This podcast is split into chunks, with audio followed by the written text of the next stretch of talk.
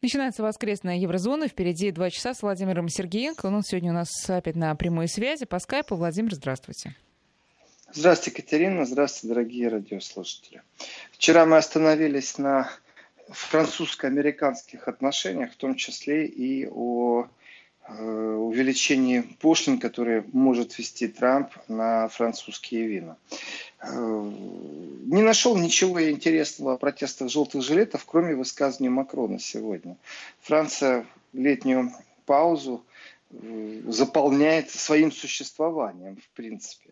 Звучит очень красиво и, конечно, очень заманчиво, потому что известно, Теперь место и точная дата встречи Эммануэля Макрона и Владимира Путина. Это радует в любом случае. Произойдет это 19 августа.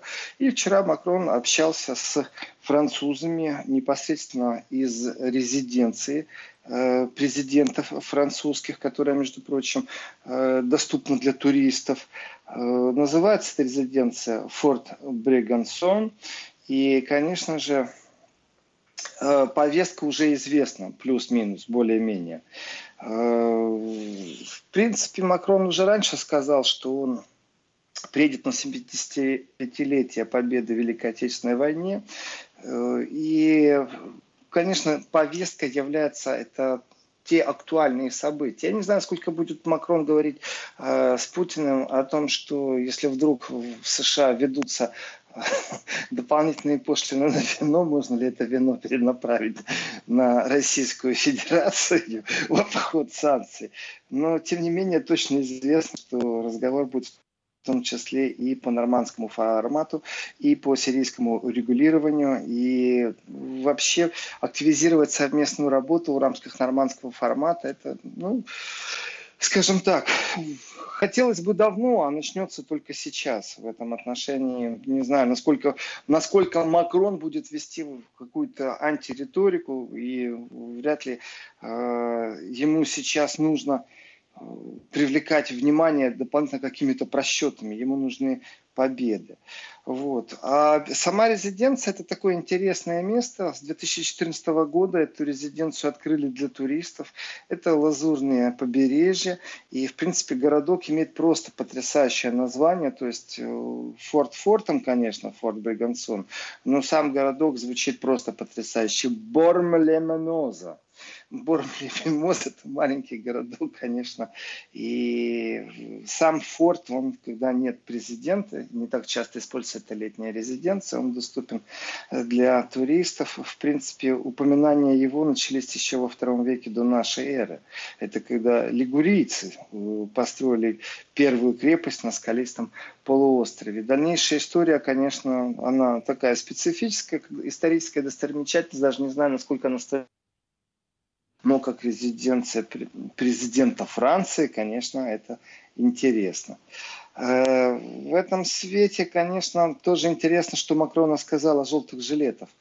Ведь информация о том, что вчера происходило во Франции, насколько желтые жилеты были активны, практически опять нету. То есть не только аномальная жара, не только климатические условия, но и сама повестка, она сходит на нет. И общаясь вчера с местными жителями, ну, с местными жителями в присутствии журналистов, скажем так, потому что не местные жители спрашивали его про Путина и про нормандский формат, Э, ну, общаясь с местными жителями, Макрон сказал, что желтые жилеты, э, они, скорее всего, именно отреагировали на социальную несправедливость, а также, это цитата, сложное финансово-экономическое положение части населения страны. Э, ну, здорово, больше чем через полгода осознать, что у части страны существует финансово-экономическое положение настолько катастрофическое, что люди выходят на улицу, поджигают автомобили, вступают в бои с полицией. Э, я как настаивал, так и настаиваю, что нужно внести в рекорды Гиннесса э, французскую полицию как максимально разливающую слезоточивый газ. Этот рекорд никто не побьет, я уверен просто в том количестве, в котором это было роздано и розлито.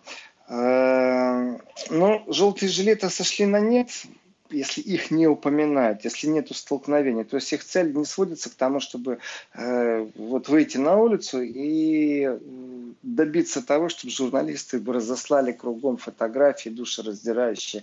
Желтые жилеты уже это прошли. В самом начале достаточно много было фотографий и дискуссий о том, как интересно фотографы, свидетельствующие о противостоянии силовиков и протестующих, выбирали интересные ракурсы, когда горит покрышка, одна единственная, и вокруг нее просто пустота. Вы знаете, вот просто пустота человеческая. Есть ракурсы, в которых черный огонь триумфальная арка. И смотрится, конечно, это все зловеще. А, протесты населения, как говорит Макрон, частично удалось решить. Э, частично можно решить в ближайшее время. Есть такие, устранить которые возможности в ближайшей перспективе не существует. Вот какие протесты, э, на какие проблемы влияли, неизвестно, что активно было вот э, решение социальных выплат, которые он объявил, или все-таки дополнительный налог на топливо, из-за чего все это началось. Что в долгосрочной проблеме решить нельзя? Ну, понятное дело, Франция не Швейцария, и рассуждать на тему давайте каждый каждому гражданину выплатим 2000 единовременно или вообще даже в месяц будем дополнительно просто так, за то, что он гражданин. Такой возможности, конечно, во Франции нет. Есть с точки зрения экономики это не просто там непозволительная роскошь. Это бред, который может привести еще к худшим э, провалам и протестам. Э, соответственно, желтые жилеты ставят и другие претензии к Макрону. То, что они сошли на нет, в принципе, было ожидаемо уже где-то так месяц назад, что они сойдут полностью на нет, и видно было по количеству. Когда первый раз полиция перестала считать количество желтых жилетов, уже можно было судить о том, что э, марши не привлекают интерес ни журналистов, ни силовиков. И они стали иногда не скажем так, не центрально, не по крупным городам, а стали провинциальные. Ну, вот что значит нету жесткой э, политической конструкции, в которой э, четко существует понятие, куда мы идем, зачем мы вообще это создаем. Ну, То Владимир, протест... извините, слушая Макрона вчера, Эммануэля Макрона, у вас создалось впечатление, что он ощущает себя победителем во всей этой истории и только укрепил свои позиции политические не только внутри страны, но и вообще в Европе? Ну, это был... Нет, не, не создалось у меня ощущение, что он победитель. Э, у меня создалось другое впечатление. Э, в этом отношении могу критиковать Макрона. Э, и изначально это дело. Дело в том, что он очень далек от понятий проблем французов, именно простых рядовых французов. То давление, которое он ощутил, увеличение минимальных выплат вот на 100 евро, заморозка поднятие тарифов на топливо, это все под давлением толпы. Он абсолютно проигравший. Другое дело, что он ювелирно сыграл. Он выдержал и медийное давление. В принципе, по-хорошему, он должен был разменять министра, э, ну хотя бы одного, который отвечает за политику, я не знаю, не силовиков, потому что они четко выполняли функции и э, ну, следили за порядком, я так скажу, с определенным успехом. То разнесут витрины, то не разнесут. Ну, по крайней мере, очаги э, вот этих вот волнений, они были локализированы. Не в том смысле, что погашены, а четко знали, разнесут вот только вот здесь вот кусок. И протесты, они не катились дальше. Они не захватывали весь город. Не было ощущения, что страна является э, заложником у протестующих. Такого впечатления не было. Да, были жесткие схватки. Есть люди, которые пострадали, остались инвалидами, без глаз остались. И там же есть кто кисть руки потерял. Э, в принципе, количество людей, которым никто же не считал, вначале считали, потом количество людей, которым оказывалась помощь после применения слезоточивого газа, а, вызывало какой-то эмоциональный протест. Но Макрон абсолютно не победитель. Э, он, знаете, смог пролаврировать, это да. И уступки, на которые пошел он, и то, как это было в, в медиасфере освещено, в принципе, можно говорить о выдержке Макрона, которую ему раньше никто не приписывал. Э, давайте так, ведь протесты французские, они связаны не с желанием просто выйти попротестовать, они четко были сформулированы. Потому что у Макрона политика изначально была Франция для богатых. Э, и опять же, давайте так, Макрону можно поставить очень сильную претензию, потому что эм, практически ничего мы не слышим, э, ничего практически не делается на серьезном уровне, чтобы справиться, например, с волной антисемитизма во Франции. То есть вы, выезжающие из Франции еврейские семьи – это реальность, и это макроновская реальность. Э, претензию здесь можно ставить, потому что это уровень, я считаю, это так же, как и в Германии, в Европе большая проблема с антисемитизмом, и э, то, как вырабатывает, например, Германия свою систему, которая смотрит вперед в будущее, э, как они образовательную систему пробуют отбалансировать, э, это не имеет отношения только к арабским каким-то направленностям или антиизраильским. Это, в принципе, намного все глубже, потому что есть и неонацисты, и все что угодно есть, и, и бытовой антисемитизм. И здесь нужно менять культуру восприятия определенной тематики. Э, политический раздражитель не должен быть бытовым раздражителем. Э, кроме этого, Макрон ничего не сделал для действительно изменения социальной политики в отношении э, налогообложения к тем, кого он лоббировал изначально, то есть самых богатых слоев.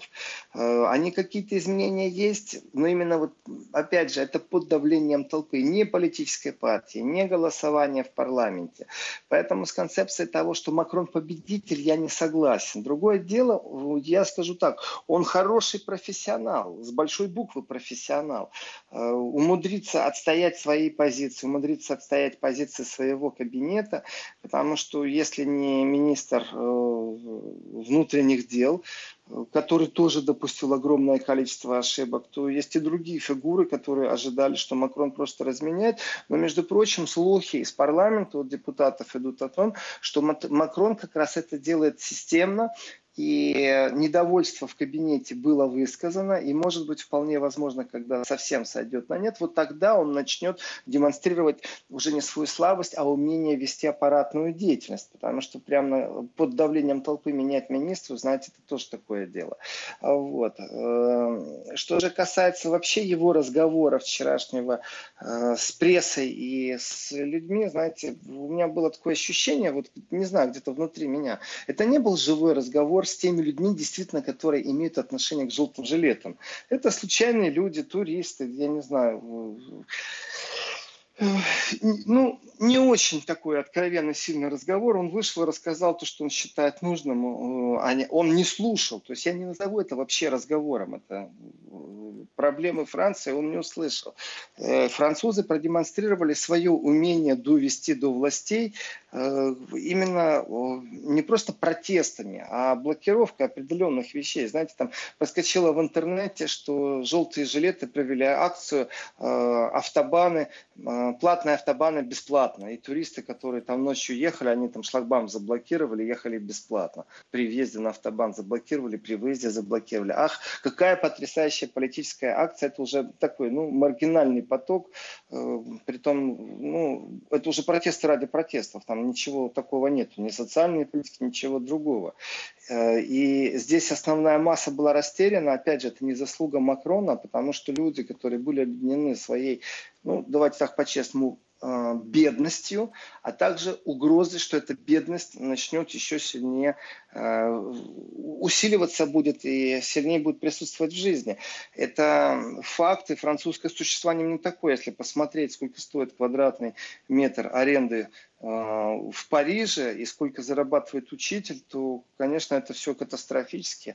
И вдруг там налоговое послабление для богатых. Это такое социальное недовольство. Но, в принципе, люди, объединенные э, своим существованием, вот именно пустым холодильником и угрозой того, что он действительно будет совсем пустой, они политически были очень разрознены. И здесь абсолютно нет никакой заслуги Макрона когда левые с правыми идут в общем ряду, а с ними еще десяток граждан, которые вышли э, посвистеть, поулюлюкать, и какая-то часть агрессивно настроена, никто не понимает, кто это такие. Но они крушат витрины именно богатых э, магазинов и купируют Париж от туристов, то, в принципе, это было мощно, но со временем, вот в европарламентские выборы стало понятно, что левых и правых уже ничего не объединяет. И нужно понимать, когда люди выходят с пустым холодильником, в принципе, по всей Европе, э, это признаки, конечно, пустой холодильник в кавычках, это признаки того, что они направлены в левую сторону, туда, где социальная справедливость. Они не могут могут э, в правую сторону. Сегодня популистские движения, ультраконсервативные движения, правоконсервативные движения, просто правые.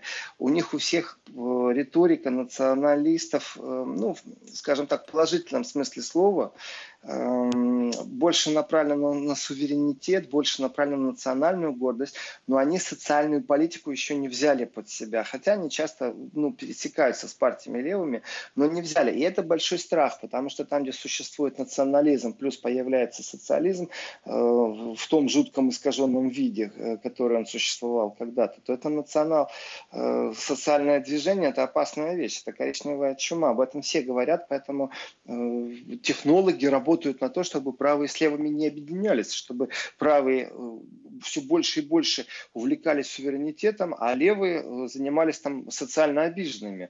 И вот это вот разделение, оно на самом деле выгодно всем, кто находится в центре. Э, и разницы нет, будем мы рассматривать Голландию, Францию или Германию, или Австрию. Везде схема одна и та же. Разогнать направо и налево, и это регулярно делается тем, что подворовывается в повестке что у правых, что левых, и находится какой-то компромисс, чтобы эти требования как-то успокоить. Что сделал, кстати, и Макрон? Э, заморозив, введя мораторий на повышение цен на топливо, выплатив по 100 евро, э, конечно, это не реформа пенсионная, но один из важнейших вопросов – это сколько человек может зарабатывать на пенсии. И вот этот вот подзаработок во Франции, это актуальная тема, была одна из важнейших. Он разрешил больше работать людям, и опять же, это победа толпы в том числе именно люди, которые добивались этого и выходили на желтые протесты, они получили то, что они хотели, именно в том, что им разрешили больше работать, у них налог не будет съедать. Все, закончилось их желание участвовать в движении. А насчет Европарламента, чтобы точку поставить, эм, от имени желтых жилетов там было пару интересных личностей, и вдруг к ним приткнулся один из, ну, таких, он бывший соратник э, Мари Ле Пен, достаточно правого толка политик, э, я бы даже сказал, он не ультраправый, но такой консервативно-консервативный, так что аж загибается, какой он правый. Э, он в Европарламент с одним из лидеров желтых жилетов позиционировал себя, что вот мы создаем движение. Тогда было понятно, что часть людей, конечно же, отколется от желтых жилетов. Эта часть будет огромная, потому что левые не пойдут с правыми на выборы в Европарламенте. Ну, иногда в политике нужно разбираться в технологии политических движений, а не просто выйти на протесты ради протестов. И не забываем внешнего фактора, все-таки не было внешнего финансирования, не было. Очень интересно расследование швейцарцев, вы не поверите. А, юные революционеры из Берна отправились э, во Францию разбираться э, с тем, что происходит, что такое желтые жилеты, и знакомиться с тем, как они это делают именно технологически. То есть не понаслышке, не по интернету, а вживую войти в контакт э, с участниками желтых жилетов, максимально найти лидеров в провинции, в Париже, и попробовать выяснить, как же им удалось вот привлекать внимание, как же им удалось минимализировать свои потери в стычках с силовиками тоже очень важный момент. Э, и вот здесь вот, конечно, пресса сработала на стороне Макрона. Э, интернет-пространство – это интернет-пространство, а специфика жанра, то, как купировали лидеров во Франции, то, как стали практически всех участников желтых жилетов вносить в определенные реестры. Э, знаете, люди тоже выходят на протесты и понимают, если у тебя попросили паспорт еще на подходе, то есть ты выходишь из дома, а у тебя уже паспорт попросили, а ты идешь на протесты, то вопрос у многих многих будет «а зачем?». Фанатов движения становится все меньше и меньше. И вот юные революционеры из Швейцарии, они не просто революционеры, они мечтают изменить мир свой швейцарский, считают, что в Швейцарии нужно зажигать огонь революции, при том именно социалистической. Они написали свой отчет и пришли к выводу, э, что, конечно, очень много интересного, но самое главное – это э, товарищи, в принципе, мы бойцы из профсоюзов э, и без профсоюзов, ну, никак не сможем осуществить определенные протесты. И не забываем, что правые экстремисты, когда вмешиваются в протестные движения, у полиции, конечно же, больше Э, становится аргументов к применению силы, и это тоже известный факт, и симпатия сразу теряется, как правый экстремизм появляется. И вот здесь вот медийная сфера просто фокусирует иногда внимание на э, вот этих аспектах, вот здесь смотрите, вот здесь правые, смотрите, вот здесь они очень агрессивные, это не те протесты, на которые вы выходили. Э, но опять же, это не заслуга все-таки вот личности Макрона. Здесь я не поставлю никак ему какую-то корону на голову и скажу, что он является победителем. Да, он очень, он ловкач, вот это точно можно сказать. А в политике быть ловкачом это важнее, чем э, быть просто победителем. Еще вот пару слов о э, юных революционеров из Швейцарии. Ну, не совсем они там юные, конечно, но вот есть такое движение. Дело в том, что в Швейцарии как раз подключились в какой-то момент к желтым жилетам. Если во Франции это было вообще смешно, в Брюсселе это было э, менее смешно, смешнее, но тоже присутствовало. То есть э, э, революционный пожар по всей Европе не пошел. Не было э, таких сильных митингов в поддержку. Солидарность никто не проявлял к французам. Очень-очень умеренно европейские СМИ, при том сейчас можно взять любые, которые существуют, да, сообщали, да, не разогревали восприятие что зрителей, что слушателей, что читателей по поводу того, что происходит во Франции. То есть о том, что там зверство, избивание, о том, что э, крупным кадром э, раздирающие крики, как там женщина кричит что-то. Нет, никто особо внимания на это не тратил. Могли, но не делали. Почему? Ну, как всегда, это на то они есть западные СМИ, чтобы быть слепым на один глаз и бревно в своем глазу не видеть. Это нормальная практика. Так что э, юные швейцарцы и революционеры считают, что нужно именно изучать опыт французов. Здесь я с ними полностью согласен, но не в смысле как поджигать, а в смысле э, вообще как происходит, откуда корни такого массового э, протеста и как этот протест взяли и свели на нет. В принципе, Макрон, озвучивая э, свою встречу с Путиным по поводу активизации процессов в нормандском формате, э, ну, это такой положительный э, знак, я бы так сказал. Потому что, ну, действительно, я не вижу больше лидерства такого единоличного все-таки германского. И у Меркель она, ну, аппаратчик-то она опытный, конечно. Вот. Но с точки зрения желания, то у Меркель все-таки уже желание расставлять своих наследников на ключевые посты. А у Макрона же желание решать проблемы самому. И в этом отношении он более активен, чем Меркель.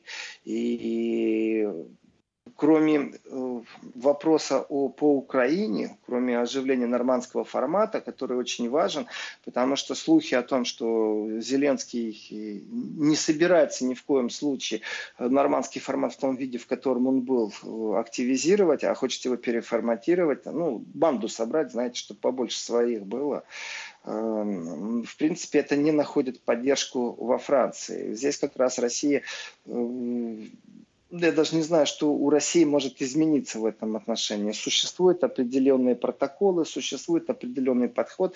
Другое дело касается, например, Сирии. Э, вот здесь вот из Германии, э, когда были запросы, э, в принципе, по... Вчера мы эту тему задевали по поводу беженцев. Вот из Германии были запросы, а сколько нужно финансировать в Сирию, чтобы сократить поток беженцев, и что нужно сделать, чтобы остановилась война в Сирии, и тоже война в Сирии, она тоже очень специфически освещается. Владимир, Это я вас прерву, война... мы сейчас сделаем перерыв на новости, а потом вернемся к разговору. Еврозона. 11.38 в Москве, и Владимир Сергеенко продолжает программу Еврозона. Владимир, пожалуйста. Остановился на том, что э, разговор о Сирии, вот с точки зрения Германии, это разговор в первую очередь о беженцах. И Германия действительно берет в руки калькулятор и начинает считать, что дешевле, инвестировать деньги в Сирию или принимать беженцев у себя. Э, во Франции нет такой проблемы. Э, во Франции есть другая проблема. Дело в том, что абсолютно прагматично, когда разговор идет о том, что нужно э, инвестировать деньги в инфраструктуру Сирии, вот здесь начинается разговор э, со стороны государства, но продолжается он со стороны бизнеса.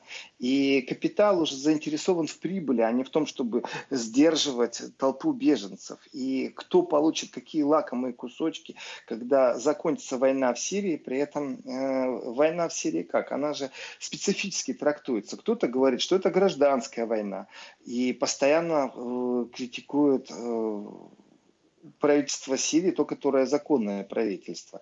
Кто-то говорит, что это далеко не гражданская война, что это давным-давно э, идет Третья мировая война. При этом союзники, которые друг с другом не являются союзниками, на самом деле воюют против исламского государства. И, и в этом отношении, если исламское государство разбито, в принципе, союзники должны покинуть территорию Сирии, которые считали, что принимают там участие не по приглашению Сирии. Такая тоже есть э, линия, но она намного меньше меньше звучит. Как правило, все акцентируются на гражданской войне и о том, что Ашат э, ну, далеко не, не лучшее будущее Сирии. Вот на этом концентрируются мейнстримовские СМИ. И с точки зрения Франции, здесь начались давным-давно перегонки, при этом это было четко понятно, министр экономики Германии был в России, в том числе затягивал, затрагивал тему Сирии, разговор шел не только о беженцах, разговор шел об инфраструктуре, восстановлении инфраструктуры. Соответственно, правительство Германии, если решит, что оно снимает там часть каких-то ограничительных мер, санкций и начинает инвестировать деньги в Сирию, то, опять же, это не правительство Германии дает деньги, это бизнес. То есть э, сотрудники аппарата Меркель, они пробивали дорогу для немецкого бизнеса. Простой вопрос, а Макрон что, хуже? Поэтому разговор разговор о Сирии, он не только касается безопасности Ближнего Востока.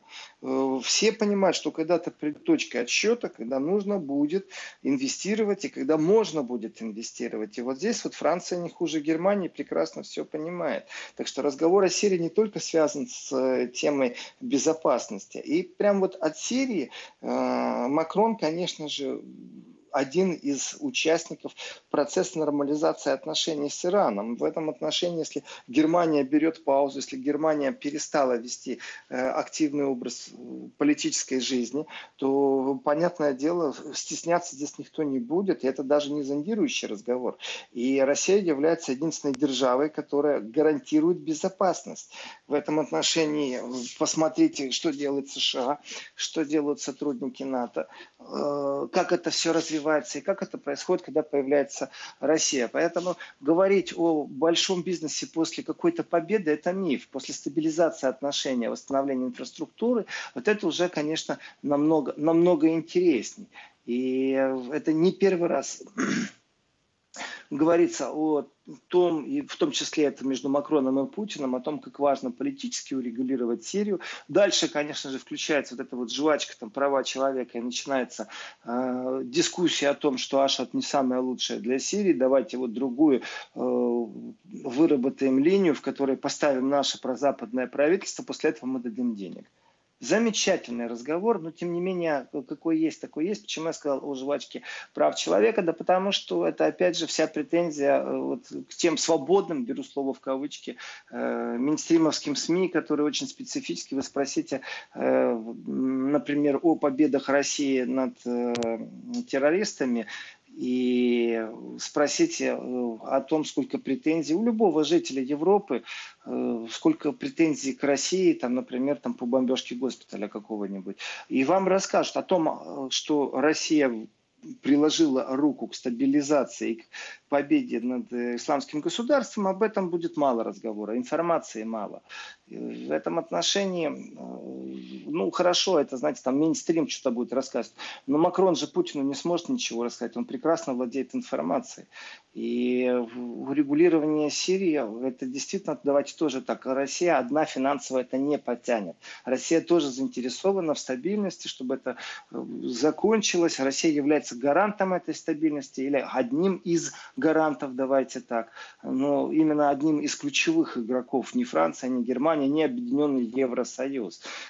Но, тем не менее, финансовые вливания, инвестиции в послевоенную Сирию, конечно, это вопрос важный и интересный. Что касается разговора Макрона и Путина по Ирану, ну, давайте так, это коалиция, которую можно назвать антиамериканской. Сидят два лидера двух государств и говорят, что же нам делать с Америкой. Макрон может пожаловаться на то, что французские виноделы могут выйти на улицу и присоединиться к желтым жилетам. И, в принципе, действительно, давайте так, у России можно просить экономической помощи. Если не кредиты брать, то, по крайней мере, э, если кто-то вел на меня э, тариф определенный, пошлину на мое вино, то в другом государстве, как только пошлина пошлина будет снижена, акциз уменьшен, э, значит, поток направится туда. Вот они, инструменты взаимопомощи государства. И абсолютная прагматика. Нет никакой вот там санкционной политики. Свою страну нужно спасать от поджаров, от горящих шин, от желтых жилетов, от того, что крушат Париж и туристов там нет. Вот, вот где она правда, вот где она истинно настоящая политика. Что же касается разговора об Иране между Россией и Францией, конечно, я бы хотел в этом разговоре разговоре, вот как бы лично не относился, увидеть еще и Меркель. А, потому что ответственность нужно не просто брать, ее нужно разделять, и ее нужно доводить до ума определенного. И Иран, конечно, из Германии вывез наличными 300 миллионов из совместного банка, именно потому что нету больше доверия, что немцы не смогут устоять под американским давлением. И в этом отношении, конечно, Франция союзник, союзник именно получается в, в определенной коалиции. Владимир, сейчас короткий тор... перерыв, буквально на несколько секунд.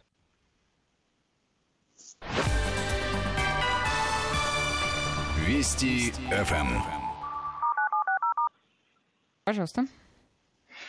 И э, вот эта коалиция, скажем так, она антиамериканская, она тоже, знаете что, американцы тоже не сидят, не ждут, когда Россия с Францией создаст антиамериканскую коалицию. Здесь каждый учитывает свои интересы. Интересно мне, значит, мы с тобой вошли в коалицию, вот, например, там, в винном бизнесе. Не интересно мне, значит, мы войдем в коалицию э, в другом бизнесе.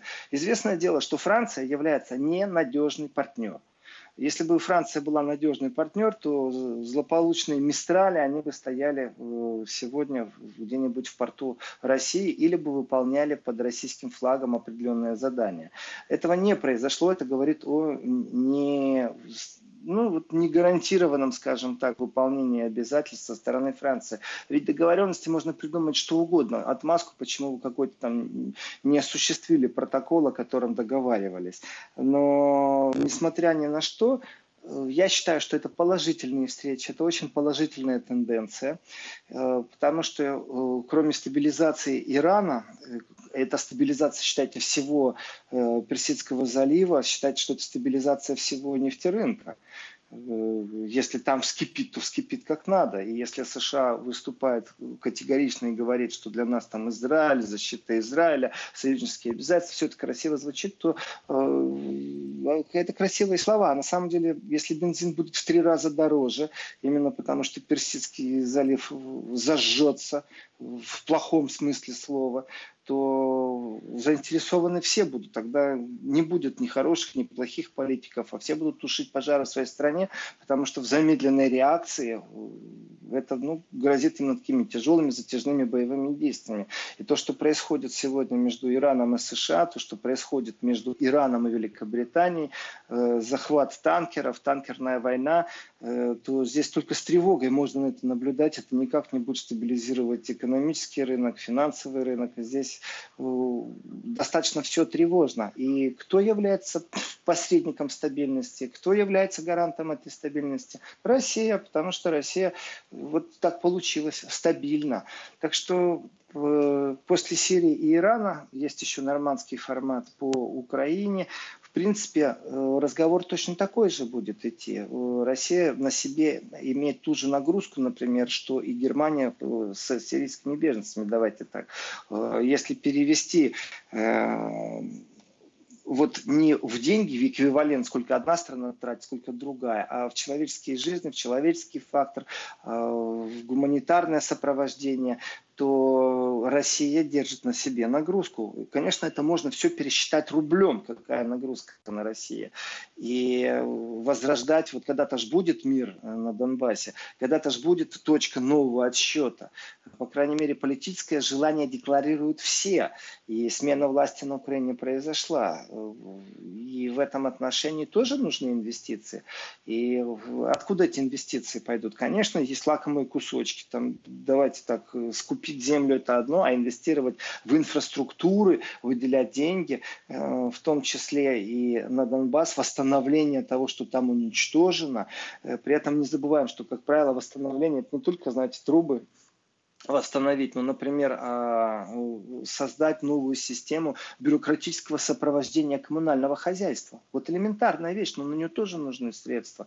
И в этом отношении нагрузку какую-то финансовую нормандская четверка э, по логике вещей не просто обещает, а должна взять на себя, вот как она будет распределяться и под что, с какого момента.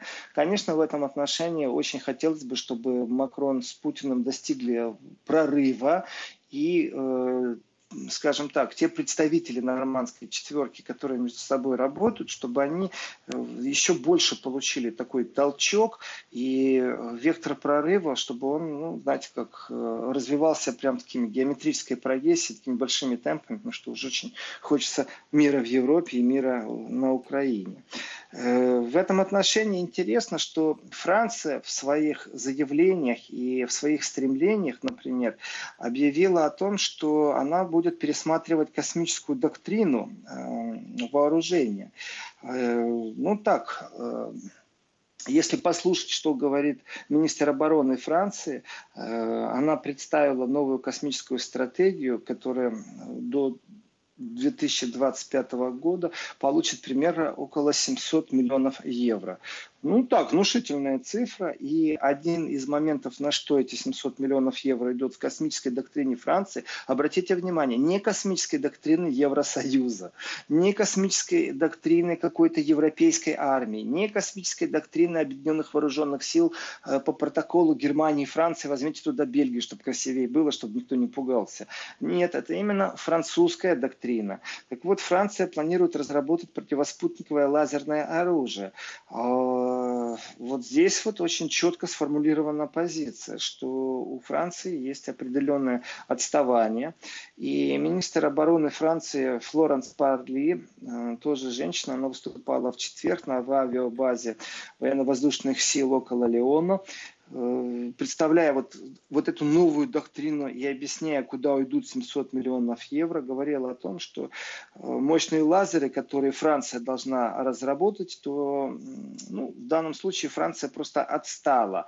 Э, и нужно наверстывать упущенные. Вот здесь сказать, ах, действительно Франция отстала. Я думал, что существует такое понятие, как Евросоюз. Э, оказывается, смотрите, э, никто ни у кого не спрашивает и начинает разработку нового вооружения. Дальше, вы знаете, не знаю, насколько к этому серьезно относиться, я немного шокирован этой информацией, что ну, Парлита заявила о том, что союзники и противники милитаризируют космос. Мы должны действовать. Это непосредственно ее цитаты. Союзники и противники милитаризируют милитаризируют космос, мы должны действовать. То есть не мы вместе с союзниками, а вот союзники, значит, мы им не доверяем, в один ряд поставлено противники милитаризируют космос. А вот дальше, не знаю, насколько это действительно соответствует истине, но кулуарно было подтверждение, что разговор шел вплоть до того, чтобы на космических спутниках э, устанавливать а, пулеметы В принципе, это нарушение ну, вот моего восприятия мира точно, это э, по поводу вооружения в космосе. Э, но что эти какие-то особые пулеметы, я не знаю, как эти пулеметы выглядят и как они стреляют, наверное, не так, как на Земле. Там утюг просто брось на большой скорости, и он проломает солнечные батареи. Но вот уничтожать солнечные батареи противника, э, что вот для этого будут установлены определенные пулеметы. Может, это такое название пулемета, меня это испугало, а там это какая-нибудь вакуумная помпа или еще что-то. Ну, я не специалист по разработкам французского оружия, которое еще не существует, на которое выделяет только деньги, 700 миллионов. Но, в принципе, это ярко выраженно говорит о милитаризации космоса, по крайней мере, и со стороны Франции, и желание включиться. Э, если говорить о претензиях, то именно э, Парли, то есть министр обороны Франции, именно она обвиняла Россию в том, что в 2017 году российский спутник э, шпионил э, за итальянско-французской коммуникационной системой Атена Фидус. Ну, тоже, знаете, такая штука по поводу шпионил, не шпионил. И что теперь? Что вы мне сказки рассказываете? Э, прослушивала телефон Меркель это не просто там за спутником каким-то шпионили, непосредственно лидер государства, за которым шпионила США. Что ответил э, канцлер Германии? Все, мы эту книгу истории закрыли, вопрос, э, историю, страницу перевернули, вопрос закрыт. Замечательный ответ. А если вдруг Россия за кем-то шпионит, во-первых, не имеет права, во-вторых, если шпионит, то значит и пулеметы, и лазерные пушки делать надо. Потрясающая отговорка. Ну, вот она, коллективная западная пропаганда. Э, в принципе, антишпионский банковские системы против или недопуск, например, там Apple или каких там систем, что там было у Меркель в руках, BlackBerry какой телефон, не помню. Э, об этом даже разговора не было, о том, чтобы фирмы софты выкладывать Э, на лицензирование в спецслужбы. Ничего этого не происходило. А здесь, оказывается, Франция настолько испугалась, что за каким-то спутником шпионит, как будто у них никто не шпионит. Вот они такие жертвы, стопроцентные жертвы, постоянные жертвы. Их бедных то и сервером э, вскроют в антидопинговой комиссии, там рядом с рутером кто-то пройдет, то еще что-то, спутник рядом пролетел. Э, и теперь они решили, что нужно ставить лазерные пушки, разрабатывать пулеметы. В принципе, в принципе, тенденция абсолютно нездоровая. Э, вот мало войн на Земле, надо их еще в киберпространстве и в космосе вести. И то, что Франция вдруг выходит на какую-то ярко выраженную позицию, в которой заявляет о своем единоличном лидерстве в Европе, это просто пугает. Это действительно пугает. И это вот Макрон, это амбиции Макрона. А, может быть, ему и хочется быть победителем желтыми жилетами, но лучше бы он был бы победителем в нормандском формате, э, лучше бы он был победителем в урегулировании сирийского конфликта, лучше бы он был победитель в торговой войне в США. А претензии и тенденции насчет милитаризации космоса и осознание того, что Франция отстает. Э, ну, вот он наш современный мир достаточно опасен и напряженный. Э, конечно, торговую войну с США, когда я говорил, что обсуждать тоже будут, не в контексте, что вот Трамп там хулиганит, э, и Трамп, э, дайте нам, пожалуйста, запасной аэродром, план Б, чтобы мы в случае чего, если там начнутся пошлины на вино, то вот нам 3,5 миллиарда потерь, это, конечно, будет очень чувствительно, не только для бюджета Франции, но и для виноделов. Э, оно звучит вроде бы как сатирически, но на самом деле это не сатирически, когда одна страна открывает свой рынок для товаров другой страны в случае случае чего? Именно на таких встречах достигают договоренности. Но это касается и автопрома, того же французского, который французско-японский, который э, французско-российский, так тоже можно сказать. Вот здесь включаются сделки бац на бац. Ты мне, я тебе. И получается, что Крым нужно выносить за скобки. Урегулирование Донбасса первично. Э, идей того, как это сделать, ну, хоть отбавляем, того же Медведчука возьмите на переговоры. Владимир, сейчас мы э, возьмем, пожалуй, новости ненадолго э, в эфир, а потом вернемся в программу Еврозона. Еврозона.